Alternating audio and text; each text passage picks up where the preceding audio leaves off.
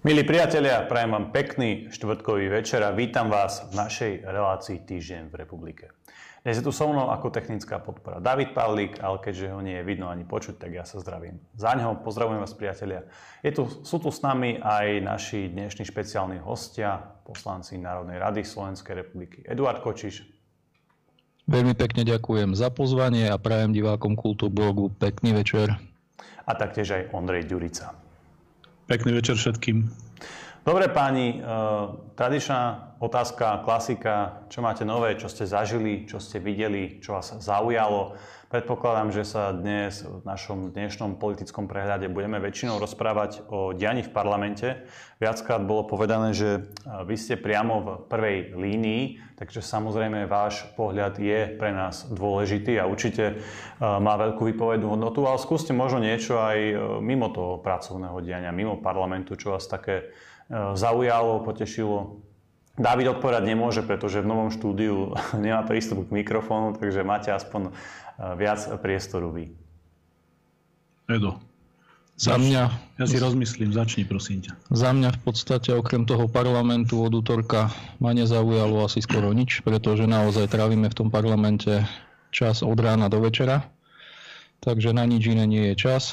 Takže v podstate len parlamentná robota od útorka sme začali v podstate programovým vyhlásením vlády, ktoré trvalo dva dní skončilo včera tesne po 19. A dnes sme vlastne začínali ďalším bodom, ktorým bolo vlastne uznesenie k bezpečnostnej situácii, ktoré predkladali poslanci Hnutia republika, konkrétne Milan Mazurek. A vlastne tieto body budú pokračovať e, možno aj zajtra. Ťažko povedať, či sa dnes rozpráva ukončila. Takže v podstate celý týždeň parlamentná mašinéria od útorka až do dnes. Ondrej, ty ako? Mňa čo zaujalo v posledných, e, dá sa povedať, hodinách, to bol koncert, koncert skupiny Rammstein, to som postrehol z médií, že sa uskutočnil. Priznám sa, že som to vôbec nepostrehol, že to má byť na Slovensku, absolútne mi to uniklo. A to som sa, to som sa teda začudoval. A čo sa týka toho každodenného života, tak naozaj musím potvrdiť, že tá politika, práca e, na hnutí republika nám zaberá tak strašne veľa času, že v podstate nemáme naozaj. Teraz nechcem, aby to vyznelo ako nejaké vyplakávanie, vôbec to nie je vyplakávanie. E, nastavili sme si to tak sami a celý čas venujeme buď parlamentnému dianiu, alebo teda práci okolo hnutia republika, takže to nám, to nám zaberá skutočne celý čas. Uvedomujeme si, eh, v akom sme čase, v akej sme situácii na Slovensku, uvedomujeme si blízkosť predčasných volieb, takže snažíme sa urobiť maximum a snažíme sa spraviť čo najviac, aby sme teda po tom 30. septembri mali istotu, že sme odovzdali eh, všetko, čo sa dalo a že sme využili všetky možnosti a či už časové alebo, alebo samých seba fyzicky všetky síly a energiu na to, aby sme, aby sme eh, ponúkli voličom čo, najlepší, čo najlepš, najlepšiu alternatívu. Takže toto nám naozaj e, zaberá všetok, všetok čas, či pracovný alebo voľný. My už to nemáme veľmi rozdelené, pretože sú to e, víkendy, soboty, nedele, sviatky, stále proste pracujeme, pracujeme na tom. Mnohé tie veci samozrejme nie sú ani vidieť, alebo teda tie výstupy, ktoré potom sú, e, sú len čiastkové, za tým je kopec práce, kopec času, takže tomuto sa venujeme primárne a dá sa povedať, všetci, všetci sme tak nastavení a takýto je náš každodenný život. Ja musím ešte našim divákom pripomenúť, aby písali svoje otázky alebo postrehy na redakcia zavinač kulturblog.sk. Taktiež e, určite pamätajte na jednu z najlepších aplikácií e, v súčasnosti na Telegram.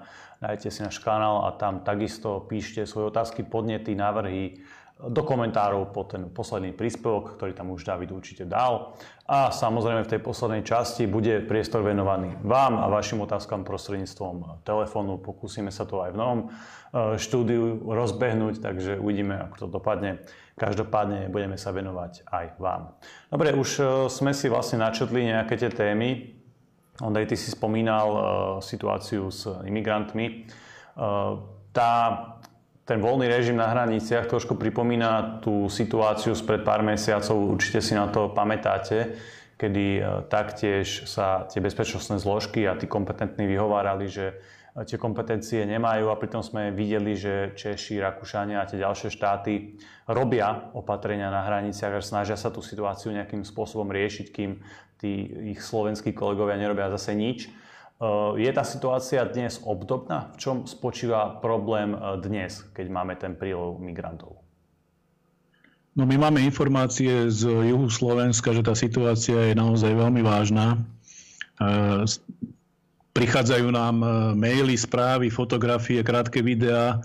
Ľudia sú naozaj celkom prirodzene nezvyknutí na takýto obraz a sú z toho, sú z toho trochu vyvedení e, z miery a na základe toho teda aj sa na nás obracajú, aby sme na túto situáciu upozornili, aby sme v tejto veci komunikovali ako poslanci Národnej rady, že ten problém tu je pretože médiá dlhodobo zľahčujú e, problém migrácie a vieme, ako je nastavená aj tá politická atmosféra, e, že e, tí politici, ktorí boli za to zodpovední alebo nesú, nesú tú zodpovednosť, majú všetky kompetencie, aby konali, tak podľa nášho názoru nekonajú tak, ako si situácia vyžaduje a ani nekonali tak, ako si správne poznamenal alebo načrtol v tej otázke, že máme skúsenosti z minulosti, nedávnej minulosti, kedy e, minister vnútra alebo policajný prezident e, v podstate e, komunikovali tento problém, že sa nejedná o nejaký veľký problém a že tá, tá situácia je mm, monitorovaná a že policajný zbor má všetko pod kontrolou. Potom prišla tá to, to uzavretie štátnych hraníc zo strany Českej republiky, Rakúska. S tým boli spojené vyjadrenia českej strany, kde mm, podstate spochybňovali ten postup slovenskej strany. Minister vnútra bol vtedy pod e, pálbou kritiky, bol zvolaný dokonca výbor pre obranu a bezpečnosť, kde sa tieto veci prejednávali a e, chcem len upozorniť, už to zaznelo aj v parlamente od nás, že dnes sme v situácii, kedy e, parlament nemá výbor alebo nemá funkčný výbor pre obranu a bezpečnosť a to je výbor, kde sa tieto otázky, otázky bezpečnosti a otázky vnútra a obrany prerokúvajú a poslanci dostávajú e, informácie z prvej ruky od ministrov samotných, majú e, v kompetencii predvolávať si tých ministrov a dávať si dokladať, aká je reálna situácia, aká je skutočnosť. Toto dnes tento parlamentný výbor nefunguje, pretože bol odvolaný predseda tohto výboru a neboli, neboli e, ustanovení náhradníci alebo náhradník e, podpredseda výboru, ktorý by ďalej, ďalej tento výbor e, riadil a mohol by rokovať. Takže my sme v situácii, kedy naozaj dnes máme informácie, ktorými disponujeme priamo od občanov, alebo teda keď sa obraciame na policajtov, ktorí s tým prichádzajú do kontaktu, všetci kršia ramenami, konštatujú teda, že nemajú nejaké právomoci alebo kompetencie konať, ale mne na tom najviac prekáža, že ten stav je taký, aký je dlhodobo a že sa nepríjmajú adekvátne opatrenia na to, aby sa ten stav e, zlepšil, aby sa to zastavilo a my sme v podstate v pozícii štatistu, čo si myslím, že môže byť nejaká e, krízová situácia, ktorá vznikne, ktorá prekvapí všetkých naokolo, ale nemôže tento stav trvať e, dlho a nemôže sa ten stav zhoršovať. A my máme informácie a vravím aj, aj konkrétne fotky, aj videá od ľudí, ktorí žijú v týchto uh, lokalitách v okrese Nové zámky, v okrese Komárno, v okrese Levice a vnímajú to, čo sa tam deje a posielajú nám podnety, aby sme v tejto veci konali. Tak samozrejme my sme vyvíjali iniciatívu a Hovorili sme, otvorili sme túto tému, mali sme tlačovú konferenciu k tomu a otvorili sme túto tému aj priamo e, v Národnej rade. Nechám potom e, kolegu Eda Kočiša, aby o tom porozprával viacej vlastne, že čo sa tam, čo sa tam akým procesom a akým postupom e, z našej strany prerokúvalo, alebo čo sme tam vlastne my otvorili za debatu a diskusiu. Podstatné je to, že e, máme dnes e, v rámci tej úradníckej Čaputovej vlády nového ministra vnútra, ktorému sme my potrebovali tento problém ozrejmiť a potrebovali sme od neho e, akýsi prísľub, alebo teda chceli sme ho vyzvať, pretože nie, nie, nie my, ale on je ministrom vnútra. Nepovedal som obrany. Nie, vnútra. vnútra, vnútra sa mi to spája v súvislosti s tým výborom. Jednoducho potrebovali sme ho informovať o tom, čo možno nevie priamo od, od ľudí, lebo predpokladám, že občania sa na neho neobracajú takto napriamo, ako sa obracajú na nás, e, pretože vedia, že táto, tá, táto téma e, je pre nás citlivou otázkou a že, že sa na to pozeráme zblízka. Takže my sme aj dnes v rozpráve, však sme utekali, utekali z parlamentu teraz pred reláciou, to bola čerstvá téma, ktorou sme v podstate končili a išli sme sem do relácie. Potrebovali sme vysvetliť e, ministrovi vnútra, že tento problém tu je, že občania sú znepokojení, že sa obávajú o svoju bezpečnosť, pretože e, ten, ten počet tých migrantov, ktorí sa tam túlajú po meste a zgrupujú sa, e, stále, stále sa proste zvyšuje. To nie sú naše, nie, nie sú naše tvrdenia, to sú, to sú tvrdenia občanov a to, čo nám teda prichádza od ľudí. Takže tak, v, ta, v tejto rovine sme my otvorili túto, túto tému a zároveň si uvedomujeme, že je to fenomén, ale práve preto, že je to fenomén a celé roky počúvame, že sa o tom e, bude niekde na európskej e, pôde rokovať a že sa stretnú ministri vnútra, že sa stretnú kompetentní, ktorí budú e, robiť v tomto, v tomto celom nejaké opatrenia. No my vidíme, že tie opatrenia sa nerobia, alebo pokiaľ sa robia, tak sú nedostatočné, pretože tá situácia sa nezlepšuje a E, Slovensko nemôže byť v pozícii štátu, ktorý proste otvorí, otvorí brány a bude e, stáť so založenými rukami a hovoriť, že nič sa v tejto veci nedá, nedá robiť. Štát musí byť dostatočne silný, aby ochránil svoje hranice, aby zabezpečil ochranu a bezpečnosť vlastných obyvateľov a e, to vychádza podľa môjho názoru práve od politikov, práve od predsedu vlády, práve od ministra vnútra, ktorí majú dať jednoznačný signál a jednoznačné stanovisko, že toto je problém a že ten, tento problém treba riešiť.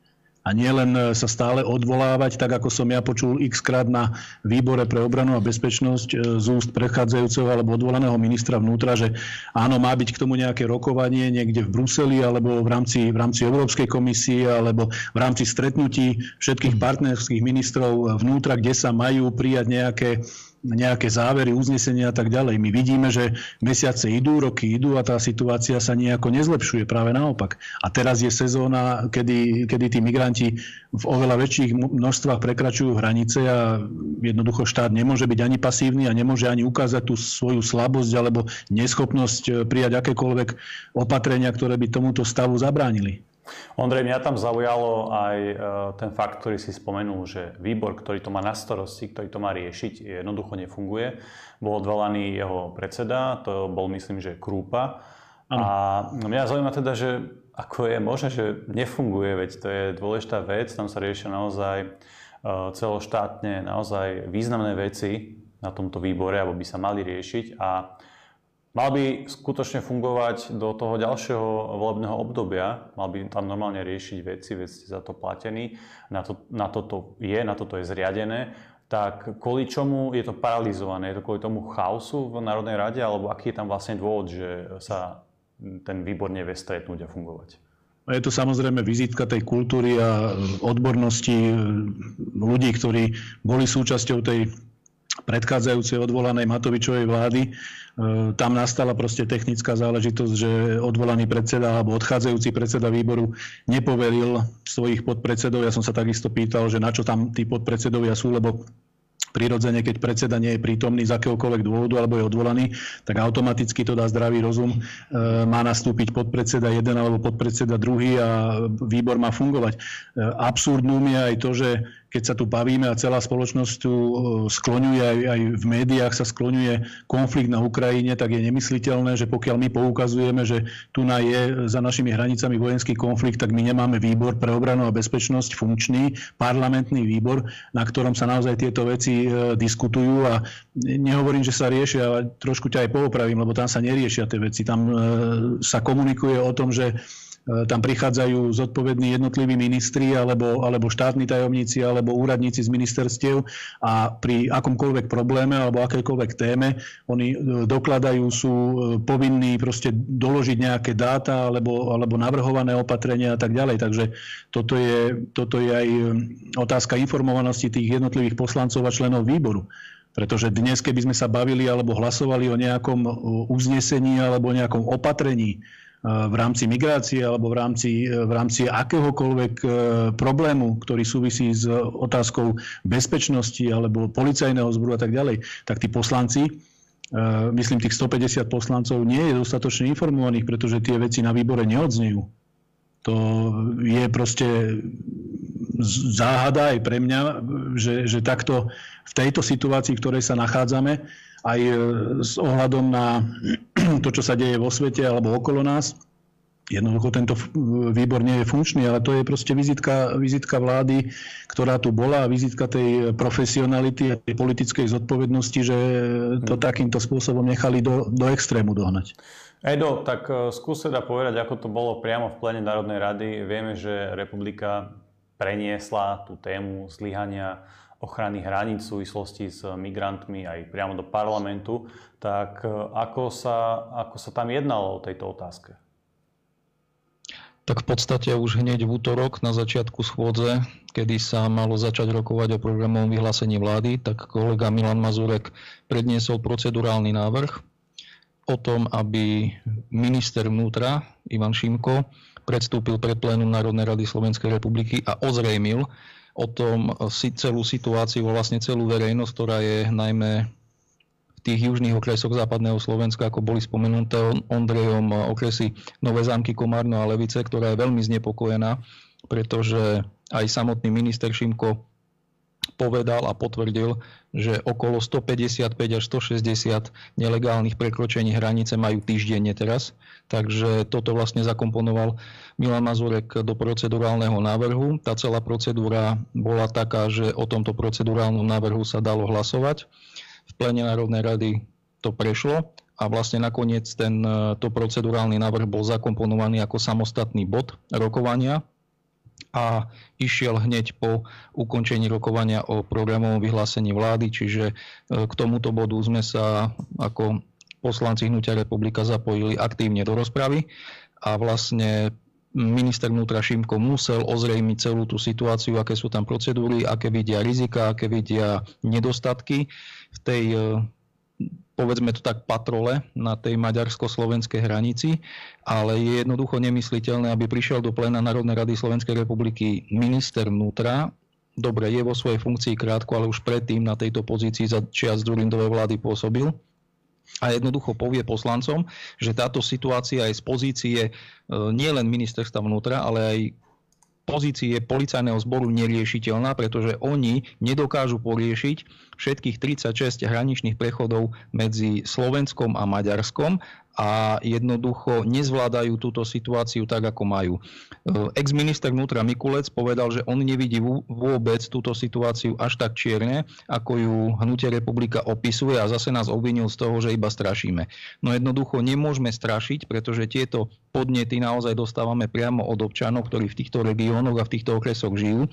A ak sa vám neznámy človek, neznámy mladý muž neznámeho pôvodu, ktorý stále bude tvrčiť, že je Sýrčan alebo Afgán, Afgánec, pohybuje po vašom dvore, po vašej záhrade, tak e, neviem, či by to bolo pánovi ministrovi Šimkovi alebo ex-ministrovi Mikulcovi príjemné. Čiže naozaj tie podnety nie sú e, z hnutia republika na to, aby niekoho strašili, ale práve naopak, aby sme upozorňovali na nedostatky vo vedení ministerstva vnútra a najmä na tie nedostatky, že táto problematika nie je riešená. V hnutí republika máme naozaj veľmi silno obsadené a naozaj e, veľmi kvalitne a fundovane obsadené týmy, či už pre obranu a bezpečnosť, alebo tým pre vnútorné záležitosti, tak naozaj títo naši odborníci a títo naši experti z týchto odborných týmov sa aj týmto otázkam statočne venujú a nemyslím si, aby toto strašenie, ktorým nás obvinili títo predstavitelia terajšej vlády alebo predstaviteľ vlády minulej, že robíme niečo zle. Práve naopak, ak na Slovensku štátna moc nevykonáva svoju funkciu tak, ako má, tak jednoducho je našou povinnosťou ako poslancov Národnej rady, ktorých občania do poslaneckých hlavíc poslali, aby sme na tento problém nielen poukazovali, ale poskytovali aj adekvátne riešenia. Ja len doplním, že samozrejme my si uvedomujeme, aby to, aby to proste zaznelo teraz. My si uvedomujeme, že máme 5 poslancov a že my to nevyriešime zo dňa na deň v takej síle, v akej momentálne sa nachádzame, ale je veľmi dôležitá tá komunikácia, hovoriť o tom probléme a povedať e, absolútne pravdivo, pomenovať tie veci, že ten problém tu je a že sa nerieši a že tak, ako sa riešil doteraz, tak to neprináša žiadne výsledky a že ten, ten stav sa zhoršuje. E, myslím si, že je dôležité rovnako vytvoriť e, ten verejný tlak aj diskusiu, aj verejný tlak, či už na ministra vnútra alebo celospoločenský tlak a povedať aj vyslať signál tým ľuďom, tým občanom, že v parlamente je sila alebo je strana, ktorá to vie pomenovať a vie e, sa k tomu postaviť priamo a poukazuje na ten problém, pretože v parlamente sa rieši XY nezmyselných vecí, veď e, E, konec koncov to častokrát priznávajú aj samotní poslanci, že sú tam, sú tam veci, ktoré nesúvisia ani e, s dobrom občanov alebo zlepšením života občanov, neriešia ani aktuálne krízy alebo, alebo výzvy. A je dôležité vytvoriť verejný tlak na toto. Nie je teraz e, cieľom hnutia republika tu búchať po stole a hovoriť, že to my vyriešime s nejakými našimi okamžitými, okam, okamžitými návodmi, alebo na to je predsa minister vnútra, na to má štát všetky kompetencie, má všetky prostriedky, policajný zbor, ozbrojené sily Slovenskej republiky, má všetko, čo potrebuje k tomu, aby tú situáciu riešil, aby prijal adekvátne opatrenia. Tak ako sme spomenuli v úvode, že sme tu mali tú skúsenosť, keď česká strana, rakúska strana zaviedla tie kontroly. Nakoniec nemusíme ísť ďaleko, veď tu boli e, kontroly medzi okresmi, keď e, bol COVID a tak ďalej. Vtedy bola nasadená policia, boli nasadené všetky možné zložky, ozbrojené síly, armáda, vojaci teda. A dalo sa, dalo sa pokryť to aj personálne, aj sa dal okamžite nastaviť proces, aby, aby štát urobil takéto opatrenia. A my poukazujeme na to, že tu je úplne iný problém. Tu je problém, ktorý môže byť v budúcnosti bezpečnostným rizikom pre občanov krajiny. A teraz nechcem e, nikoho strašiť, ale e, tie skúsenosti a následky z tej západnej Európy, spomeňme si na nedávne video z Francúzska, keď ten e, útočník behal po tom detskom ihrisku, veď to sú, to sú veci, ktoré my nemôžeme prehliadať a my sa nemôžeme tváriť, že ešte sa nič nestalo alebo nemáme hlásený žiadny incident. My nemôžeme byť e, v úlohe, štát nemôže byť v úlohe pozorovateľa, ktorý bude len čakať na to, že sa niečo stane a potom všetci budú chodiť a hovoriť do kamery, ako im je to strašne ľúto, ako sa tomu dalo zabrániť a predísť a potom sa budú robiť opatrenia. Nemáme dosť signálov, či už e, z okolitých štátov alebo z toho, čo sami vidíme. A štát musí ukázať, že má silu a že má snahu hlavne.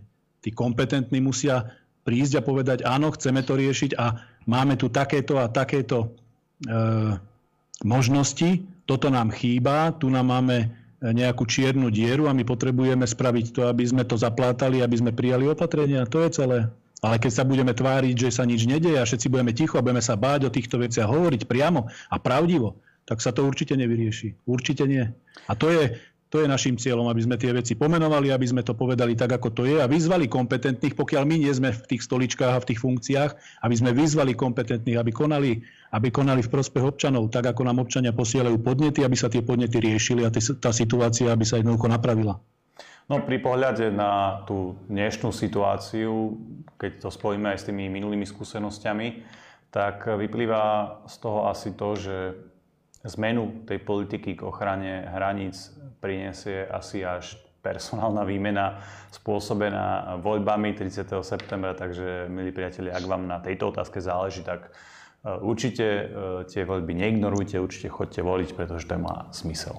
Dobre, dáme si teraz prestávku. David, poprosím ťa o niečo a potom budeme samozrejme pokračovať ďalej. Priatelia, ja vás vítam po prestávke späť v našej relácii Týždeň v republike. Sú tu so mnou poslanci Národnej rady Slovenskej republiky Eduard Kočiš a Ondrej Ďurica. Bavili sme sa o probléme s ochranou hraníc, s nelegálnou migráciou a prejdeme teraz k niečomu pozitívnejšiemu. To je v týchto reláciách málo kedy, preto, preto som tomu veľmi rád a je to naozaj dôležitá téma, ktorá súvisí e, so slobodou jednotlivca. To je, to je významné, to by, to by každý človek mal teraz zbystriť pozornosť. A možno sa to ani na prvý, na prvý pohľad nezdá, ale tým, že bola hotovosť e, ukotvená v tej ústave, e, nám naozaj zvyšuje tú mieru osobnej slobody. Ale to už povedzte teda vy, pretože určite to bolo obsahom aj rozpravy k tomuto návrhu. Povedzte, ako to prebiehalo a čo vlastne je ten postoj republiky, prečo republika to takto tlačila, tú hotovosť do ústavy. Tak v podstate e, rozpráva k tomuto bodu alebo k tomuto zákonu bola ešte na majovej schôdzi, pretože teraz na júnovej schôdzi sa o tom už iba hlasovalo. A je to naozaj veľmi potešujúce a veľmi dobré, že bola zakomponovaná do ústavy nie len možnosť, ale jednoducho aj to, že hotovosť je chránená ako zákonné a ústavné platidlo. Takže naozaj som za to veľmi rád, veľmi vďačný, že sa našlo dostatočné množstvo a dostatok príčetných poslancov, ktorí nezanevreli na platbu hotovosťou a naďalej bude tá hotovosť e, exaktne daná ako zákonné platidlo pri všetkých možných transakciách alebo pri všetkých možných kúpach a predajoch. Takže tento návrh zákona podporili aj koaliční, bývalí, aj bývalí opoziční poslanci, ktorým naozaj záleží na tom, aby boli základné ľudské práva a slobody pri platbe hotovosťou a pri získavaní maní tej hotovosti ako takej zachované. Pretože len keď si um, zakotvíme troška v pamäti alebo v dobe nie tak dávno minulej, že uh, ak sa rozhodli kanadskí kamionisti protestovať proti nezmyselným covid opatreniam, tak uh, stalo sa to, čo si málo kto vedel predstaviť. Jednoducho liberálny kanadský premiér Trudeau zablokoval týmto kamionistom účty a keďže väčšinu svojho majetku alebo väčšinu svojej e, likvidity mali na týchto bankových účtoch a tej hotovosti pomene alebo skoro žiadnu, tak jednoducho boli odstavení. Takže toto je na tom naozaj dobre, na tomto návrhu zákona, ktorý prešiel v parlamente, že tá hotovosť je zachovaná, je to ošetrené ústavou a naozaj sa len poďakovať ozaj príčetným poslancom, ktorí sa takto rozhodli, že tá hotovosť bude naozaj v ústave daná a exaktne a striktne ukotvená. Vedeli by ste povedať, že ktorí poslanci alebo ktoré poslanecké kluby boli proti tomuto návrhu, len tak, aby si ľudia o tom urobili názor? Uh, Presne som ani nepozeral, že ktoré mhm. poslanecké kluby boli proti tomuto návrhu zákona, ale počas rozpravy, keď si dobre pamätám, tak e, zazneli tam aj také hlasy, že v podstate hotovosť je nejaký prežitok a hotovosť je v podstate odsúdená na zánik, pretože budeme pristupovať k digitálnemu euru a k takej úplnej digitalizácii. Čiže sú to skôr také uh, progresívno-liberálne návrhy zákonov, čiže môžem asi z toho dedukovať, že poslanci, ktorí sú takto ladení, asi nemali príliš e, veľký záujem podporovať zákon, zákonnosť e, ukotvenia hotovosti do ústavy, ale napríklad aj Saska, ktorá je naozaj liberálna strana, tak tento návrh zákona podporila. Čiže hovorím, e, príčetnosť zvíťazila a tá hotovosť zostala v podstate aj ústavou ochránená. To je ešte hlavne, hlavne ja doplním, keď môžem, že my sme samozrejme postavili tú našu argumentáciu na tom, že sa nebránime nejakému pokroku alebo podobne, e, len trváme na tom, aby hotovosť bola ukotvená v ústave, aby to bolo jednoducho dané a aby sa, aby sa s tým v budúcnosti nedalo špekulovať, pretože to vnímame aj vzhľadom na rôzne opatrenia, ktoré aj, aj v globálnom e, meradle proste prichádzajú, tak to vnímame ako jednu z vecí, ktorá je dôležitá a je to otázka slobody a tak ako sme za mm, názorovú slobodu alebo slobodu vo vyslovení nejakého názoru, tak takisto sme za to, aby si ľudia mohli zvoliť, či budú pracovať s hotovosťou alebo budú platiť e, elektronicky. A hlavne, čo je veľmi dôležitý rozmer toho celého, e, treba si uvedomiť, že my sme, my sme veľmi pozerali v tejto otázke aj na seniorov, pretože sen, seniory sú v tomto, v tomto smere mimoriadne uh, ohrozená skupina. Treba si uvedomiť, že senior predsa len eh, pri tom návyku a pri tej, pri tej eh, zručnosti, pri financiách si oveľa lepšie ustráži tie financie, aj, to, aj tú platbu, aj to všetko, keď má hotovosť a keď si môže e, prepočítať a rozhodnúť sa, že koľko zaplatí alebo kedy zaplatí, ako keby si e, alebo keby musel byť odkázaný na nejakú e, digitálnu platbu a tak ďalej. Takže toto sú veci, ktoré možno mladý človek nemusí vnímať ako nejaké prevratné, ale myslím si, že práve aj s ohľadom na tú, tú skupinu seniorov, ale aj, ale aj na ten fenomén tej slobody a možnosti zvoliť si spôsob platby je to veľmi dôležité a tým, že sa to podarilo e, dať do ústavy, tak je to, je to malé veľké víťazstvo. Dôležitá informácia je, že vláda úradníkov Zuzany Čaputovej nezískala v parlamente dôveru. Bolo o tom hlasovanie a hlasovaní teda tú dôveru nezískali. Čo to znamená pre túto vládu a dá sa to podľa vás vnímať ako porážku Zuzany Čaputovej, lebo ozývajú sa aj takéto hlasy a zároveň e, pani prezidentka to komentovala tým, že e, poslanci vraj teda ešte nie sú nejakým spôsobom zredy, alebo nejak, nejak takto to povedala. Tak e, skúste to komentovať. Čítal som ten status alebo to vyjadrenie pani Čaputovej, ktorá sa vyjadrila, že poslanci nevyjadrili správne svoj názor, pretože nevyslovili dôveru vláde úradníkov, odborníkov, ktorých menovala ona. Ale e, keď sa na to pozrieme e, z toho druhého pohľadu, tak táto vláda odborníkov, úradníkov alebo táto vláda expertov, ktorú menovala pani Čaputová. To je taká, taká kombinácia progresívneho Slovenska, KDH mm, a takých podobne zmýšľajúcich a orientovaných e, ľudí, ktorí už toho majú vo svojej politickej minulosti buď za sebou troška viac, alebo mnohí sú úplní nováčikovia, ale sú ladení na tú strunu alebo na tú hranu progresívneho Slovenska a prezidentského paláca. Čiže len taká jednoduchá otázka do pléna prečo by som ja ako poslanec Národnej rady Slovenskej republiky, ktorého do tejto funkcie stanovilo alebo umožnilo mi vykonávať poslanecký mandát nejakých e, pár tisíc ľudí, ktorí mi ten krúžok vo voľbách regulérnych dali.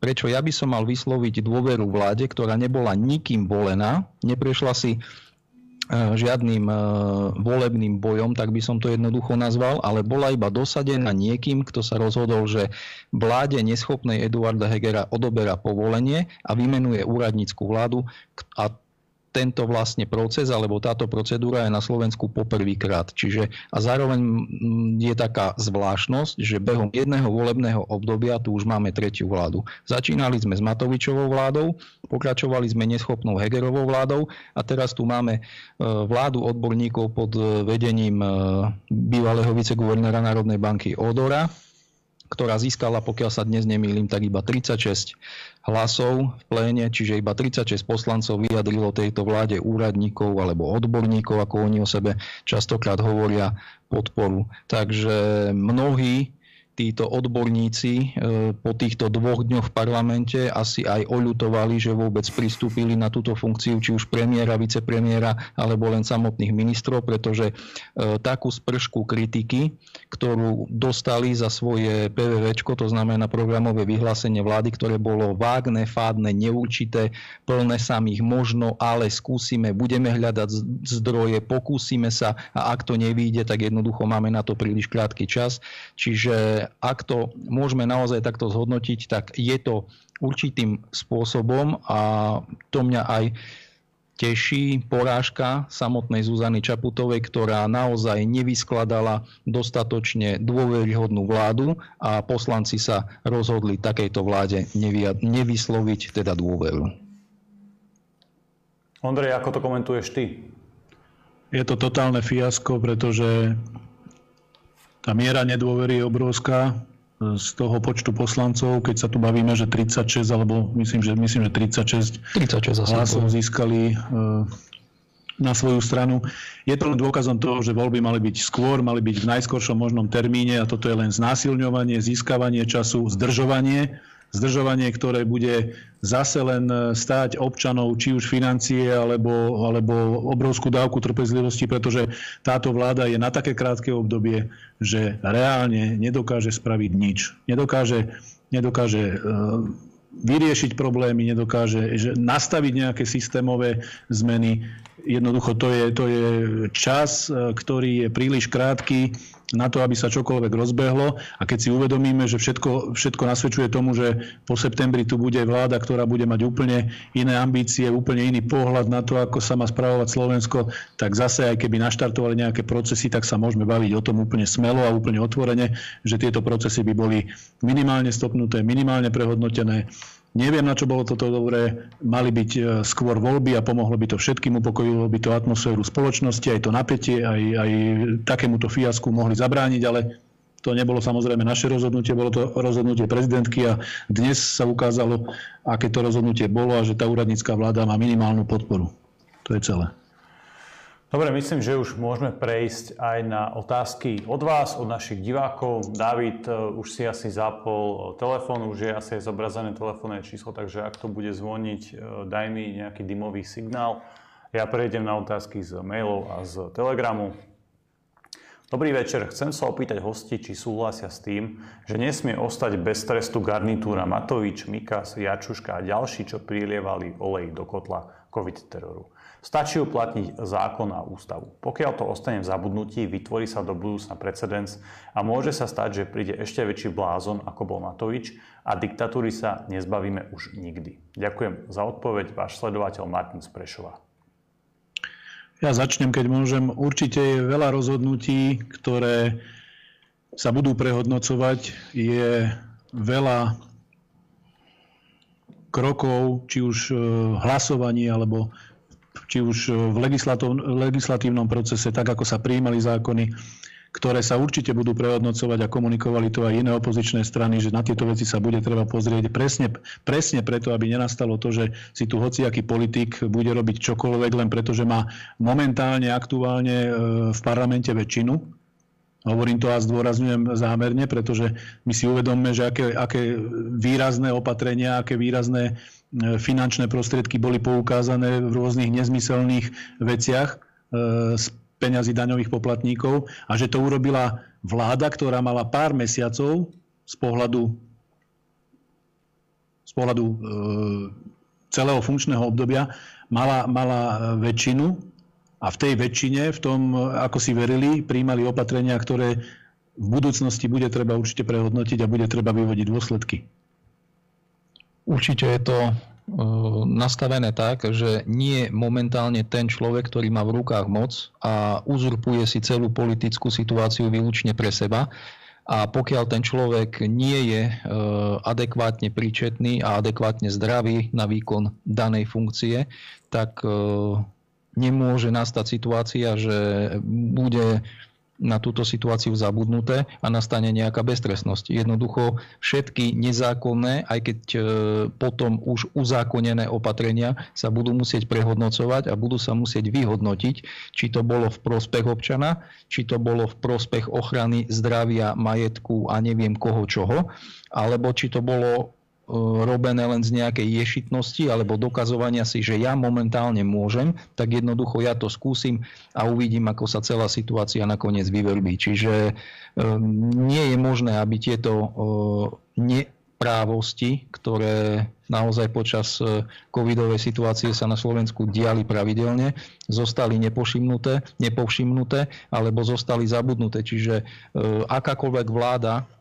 ktorá vzíde po predčasných parlamentných voľbách, sa k týmto veciam bude musieť postaviť zodpovedne a bude sa musieť e, aj týmito vecami trocha dozadu zaoberať.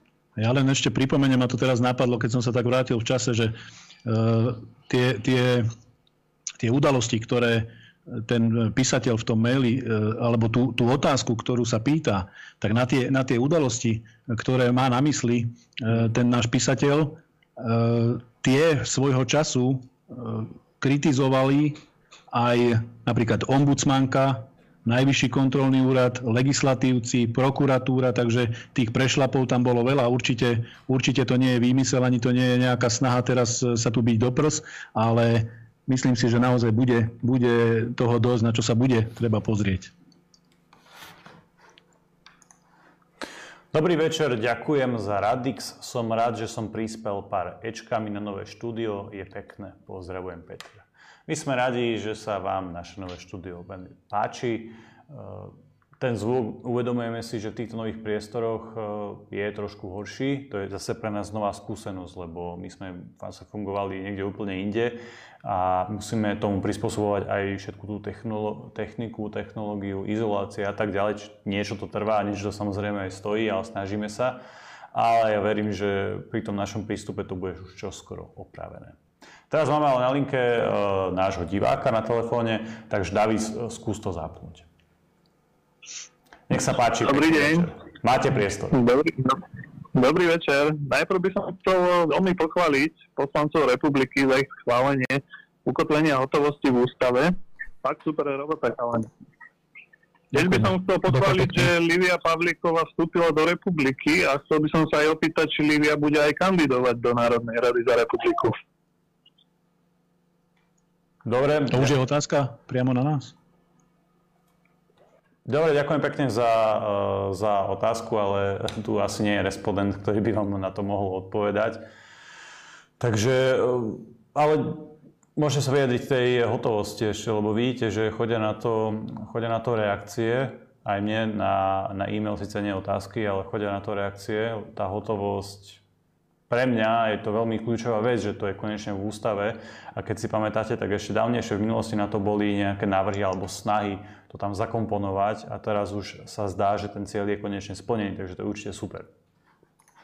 Áno, je to veľmi dobré, pretože s touto iniciatívou zakomponovania alebo zachovania e, hotovosti ako zákonného platidla, ale zároveň zakomponovania to do najvyššieho, e, najvyššieho zákonu štátu, to znamená do ústavy, prišlo práve hnutie republika. E, naša prvotná iniciatíva nevyšla tak, ako sme predpokladali.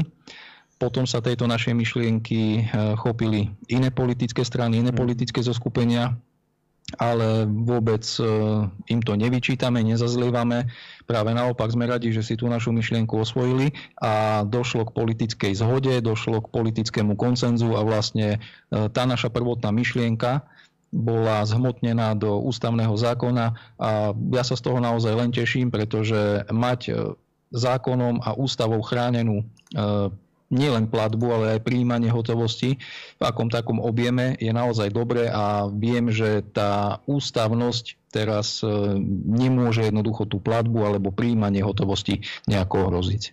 Ja len doplním, že naozaj Hnutie republika načalo túto tému alebo prinieslo do parlamentu túto tému a možno sme, možno sme aj inšpirovali ehm, ostatných, aby sa k tomu pripojili. Nie možno, ale určite, pretože my sme samozrejme mali ten osobný kontakt a tie rozhovory sme absolvovali aj s inými politickými stranami a ehm, paradoxne aj so stranami bývalej koalície, ktoré chválili túto iniciatívu a tento nápad považovali za správny, konec koncov aj preto prešiel.